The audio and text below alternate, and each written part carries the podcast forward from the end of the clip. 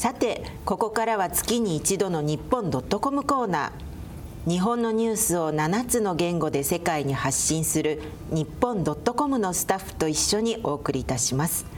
ゲストは先月に続いて英語版エディターのピーター・ダーフィーさんです。ダーフィーさんこんにちは。Good afternoon こんにちは。よろしくお願いします。よろしくお願いしますえー、今回も、えー、前回の続きでですねあの、まあ、いろいろと観光されたようなあのお話をしていただきたいと思うんですけれども、はい、前回はその京都の旅の話をしましたけれども京都に続いて和歌山も行ってきて、和歌山、えー、はい、高野山というところを回ってきました。なるほど。で高野山と比叡山っていう2つ有名なそのあの仏教の山がありますけれども、はい、それをえー、今度その新しい観光のやり方としてヘリコプターでつなげるっていう、えー、結構大胆な、えー、コースを、えー、やってきましたんでその話をしたいと思います。ヘリコプター、すごいですね、川下りして馬車に乗ってトロッコに乗って 今度はヘリコプターともう満載ですけれども、ね、すごい楽しみです。どんなあのヘリコプターのツアーだったんでしょうか？和歌山に行ったのは車でしたけど、2時間ぐらいかけて、はい、えー、結構遠い、えー、山の中の、うんうん、何もないようなところにいきなりドーンってこのお寺がたくさんある、えー、場所が高野山、はい、で高野山というのは1200年前ぐらいから、えー、ある山ですけれども高野山といっても実は高野山という一つの山はなくて、うん、その地域全体のことを高野山と呼ぶところですね。知りませんでした。そうだったんですね。で江戸時代までは1000箇所以上のお寺が密集してドワーって寺ばかりだったんですけど今は117箇所だったかな。あそうなんですね。でもそれでも多いですね。それでも多いんですね、はい、あの真言宗の本山総本山があって、うんうん、でその周りにそのたくさんのお寺があってそのお寺に50箇所ぐらいは、えー、宿坊も兼ねて、うん、えー、そのお寺で泊まることもできるっていうそういうツアーに参加して、えー、泊まってきました。なるほど。その、えっと、ヘリコプターでまず行かれたのがどこからどこまでえーと、車でまず京都から和歌山まで行って京都から和歌山まで。を見ました、はい、で高野山でヘリコプターに乗って今度は比叡山の方まで飛ぶっていうツアーですね。なるほど。じゃあまずはその、えー、高野山のお話ですけども宿坊もあったということですが、はい、泊まられたりとかもされたんですか？泊まってきました。でまあそのお寺の宿坊で泊まるっていう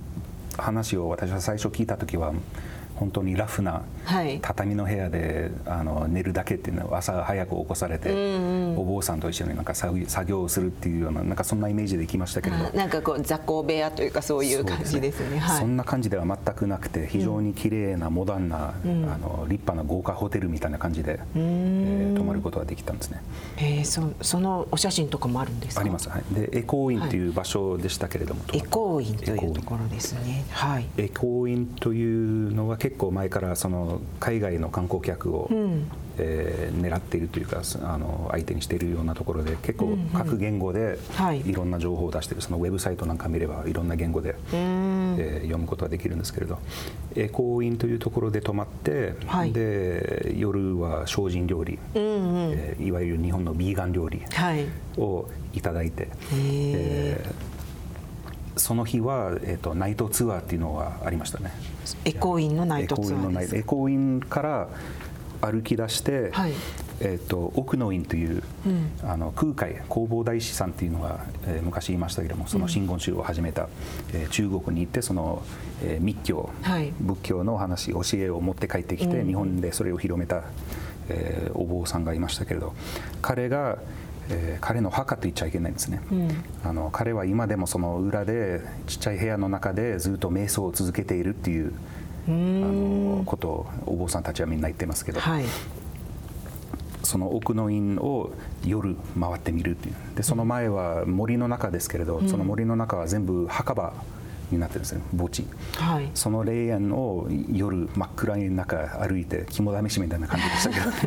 えー、それはあれですか？そのエコー院の僧侶みたいな方が先頭に立って案内してくれるんですか、ね、エコー院が主催するツアーではなくて、うん、あの副業というかその昔だったらお寺のお坊さんをやったらその本当に20時間体制で仕事ずっとそこをやらなくちゃいけない、うん、でも働き方改革というか新しい目でその働くことを見ているお坊さんもたくさんいる中で、えー、夜までは同じ仕事をさせるわけにはいかないんで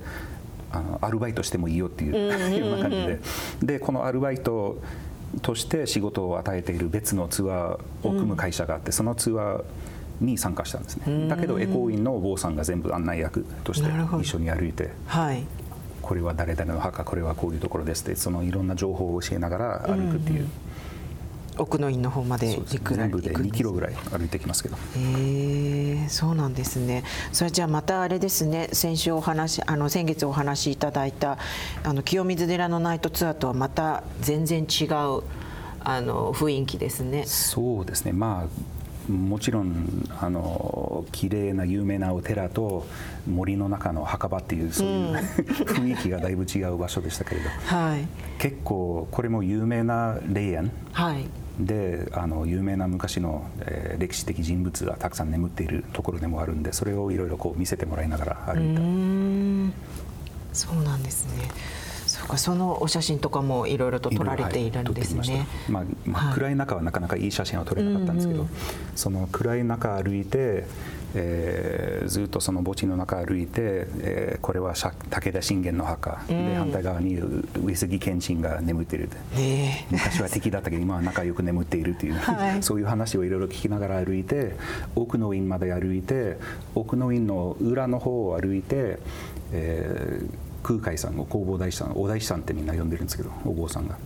お大師さんがまだここで瞑想を続けている場所はこれですって見せてもらってそこでお経をやはり唱えていただいてみんなお,、ま、お参りをして、えー、帰ると。いうツアーをやりました。なでなかなかそれはいい写真真っ暗い中だしある橋を越えてからは一切写真を撮っちゃいけないことになってますんでなるほど。あのそれは撮れなかったんですけど次の朝早く起きて、はい、朝5時頃その森の中をもう一回歩いて、うん、明るいうちに撮った写真はいろいろありますねそれも後でうちのウェブサイトにも載せますが、はい、なるほど、まあ、そうですね。私今見てるんですけれどもこれもなかなか雰囲気がありますねなんか、まあ、森ということで気持ちも良さそうですけれどもやはりそういうお墓が立派なお墓ですね一つ一つ高野山になる高野杉っていうものすごくでかい木がたくさん生い茂っている中で、はい、まあ、私もあの今府中東京の府中に住んでるんですけど、あそこに多摩霊園っていう大きな墓地があります,、ねますね、あそこは30万体ぐらいの墓石があるんですけどここも20万体ぐらい多分あると思うんです、ね、そんなに大きいんですね。だけどもカオスですね。あの綺麗に区画が決まっているようなもんじゃなくてちょっとスペースが空いたらそこに誰かがいつかの時代にお墓入れたっていう本当に分かりづらいあの地図を書かないと何がどこにあるか分からないようなところですけど、はい、昔の古い墓がたくさんあってなかなか雰囲気がね苔むしたような感じで雰囲気がありますね一つ一つが。なるほど、まあ、そんなこともされながら精進料理もお食べになって精進料理の方口に合いましたか美味しかったですこれ美味しかったですかあの、うん、一緒に行った人はあのよくその精進料理のことをよくしている人でしたけど、うん、えっ、とベジタリアンだとかビーガンだとかなかなかお腹いっぱいにならないかっていう、うんうん、ならないんじゃないかって心配する人多いんですけど、はい、お坊さんの仕事で結構ハードですよね、はい、早朝から起きていろんな仕事をやらなくちゃいけなくてずっと、まあ、この夜のナイトツアーのガイドまで詰める人もいたりはするんで、力をとにかくつけなくちゃいけなくて結構なカロリー数になってるっていう。あそうだったんですね。もうほとんど頑張って食べましたけどあ頑張って食べるぐらいのボリュームがあったんですね。なるほど。じゃあお腹空いて夜中に起きちゃうということもなかったと思いますけれども。そうかそういうことですね。でその後は今度はヘリに乗られたということなんですよね。ね。あの高野山でもう一つ見たのはあのごま炊きがありましたけども、はい、そのごま炊きっていうのはこう木にあの自分の願い事だったり、うん、そういうのを書いてそれを、えー、火で燃やすっていう、あの儀式があります、はい、それも朝やりましたけど朝なんです、ね、あのそれをエコーインでもややりますね。でエコーインでやってるやつは普段だったらお寺の中でバシバシ写真を撮っちゃいけないことになってますが、エコーインはどうぞ自由に撮ってくださいってなってるんでそれも結構人気なポイントでしたね。なるほど。みんなカメラ出して待ち構えてたっていう、うん、でそれを見ました。そうか。じゃあそこでもまたあれですか？お願い事を書かれて焼いたんですか？その時は私は出さなかったんですけどそのあの縁起のいい煙をたくさん吸って書いてきました。そうだったんですねなるほどね。そうか、そうそうなんか本当に盛りだくさんですね。でそのヘリツアーというとなんかどうしてもものすごいあのなんかリッチなもうすごいお金がかかるというようなイメージですけれども、ねまあ、普通に楽しめるものなんですか？そうですね。まあ今回乗ったのはその。高野山と比叡山をつなげるあのツアーを組んでるところがありましてそのうんうん、あのごま炊きを、はい、例えば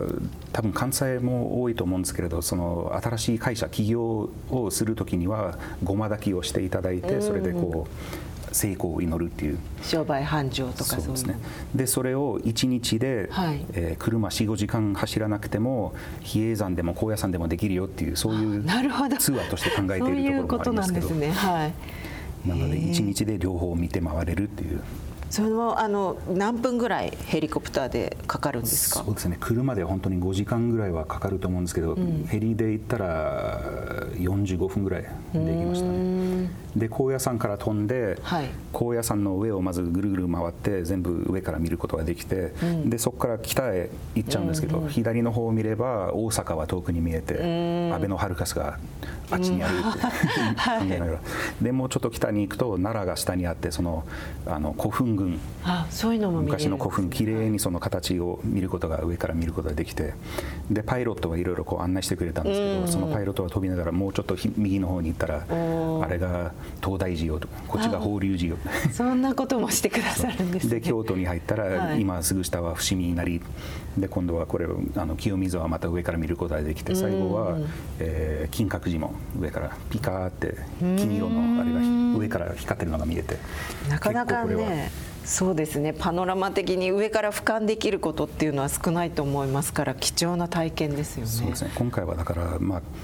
川から今日を見ることができて空から今日を見ることができて非常に新しい視点を持って回れたっていうのは一つそうですね。収穫だす。ごい立体的に見れたと思うんですけれども。そうかそういう素敵なツアーもあるということで。もうこれもあの行きたいと思えばそのツアー会社さんとかを通して誰でも楽しめるということなんですね。うん。まあね、あのこういうツアーまたコロナ禍が去った後にいろいろと外国の方も来ると結構予約も大変になると思うのでまあ、変な話今だからこそ楽しめるという形でねあのこういうのを知っていただいて皆さんも楽しまれるといいかなと思うんですけれども、まあ、結構でも、うん、そう金持ちが乗るものはヘリコプターっていうイメージはありますけど、うん、そうではなくて実はこれは安く、うん、えー、時間をえー、短縮して、はい、動けるからいいという。でしかも少人数でしか動かないので、はい、えー、密にならない。でヘリコプターはものすごい空気は上からバーってずっと来てるんで そうか、はい、それはもう問題なくあの、ね、コロナ禍でも大丈夫っていう。そうか そういうのもう知ってる家族だけとかでねもうチャーターする形にもなりますし、はい、そうですか。そんなね新しいあのもうあの観光の提案というのをね2週にわたっていろいろと聞かせていただきき勉強になりましたけれどもあの多分今こんな状態ですからダーフィーさんもねアメリカに帰れてないと思うんですけれども、ね、どれぐらい今もうご家族と会えてないような感じですか？そうですね、えーと、19年の夏はカリフォルニアにちょっと帰ることができたんですけど、はい、そこからは私も帰ってなくて、うん、えー、うちの親も日本に遊びに来ることもできてないんで、うん。まあ、もう2年親そうですね。2, 2, 年ぐらいになりますね、うんうん、親はもうあのアメリカで注射はみんな打ててるんであそうなんです、ね、もう結構安心している部分はありますけど、はい、日本はまだまだっていう感じなんで。じゃあ逆に心配されてるんじゃないんですか今。まあでもあの親も昔日本に住んでたんでその日本のニュースをよく見てるし、その実際は大丈夫っていう なるほど。数字的にはアメリカ今でも結構大変っていうのがありますんで、なるほどね、京都に行って和歌山も行ってその普段のものすごい混んでる中の観光ではなくてこういうだいぶ違う状況になったっていう、うん、日本は数字的にはそこまでコロナが大変な状況にはなってないって言われても、うん、まあ変わってますよね。そうですね。まあね、そういうご体験をね実体験としてお持ちのダーフィーさんのあのいろんな今回のこの記事ですね、えー、日本ドットコムのサイトで今後まとめられて何回かに分けて連載されるということなのでそれもすごく楽しみにしたいと思います、はい、写真もたくさん載せますね。あ本当ですか？はいぜひね。であの、まあ、ダッフィーさんこのラジオね世界中でも聞こえるのでぜひあのご家族様に当てて 何かメッセージがあればあの、まあ、日本語でも多分ご家族わかると思うんですけれども、はい、あのご自由に何かメッセージをいただけたらと思いますので。はい Uh, Mom, Dad, I'm on the radio. Uh, I had a great time in Kyoto and Wakayama, and I hope to take you there next time we get a chance to go. はい、今度ぜひ一緒に回りたいもんですね。そうですね。ありがとうございました。とても楽しかったです、えー、それでは皆さんが会いたい方が、えー、会えるようにそんな日が早く来ますように私も祈ってます、えー、次回の日本ドットコムコーナーは来月8月27日の金曜日の予定です。皆さんどうぞお楽しみにしてください。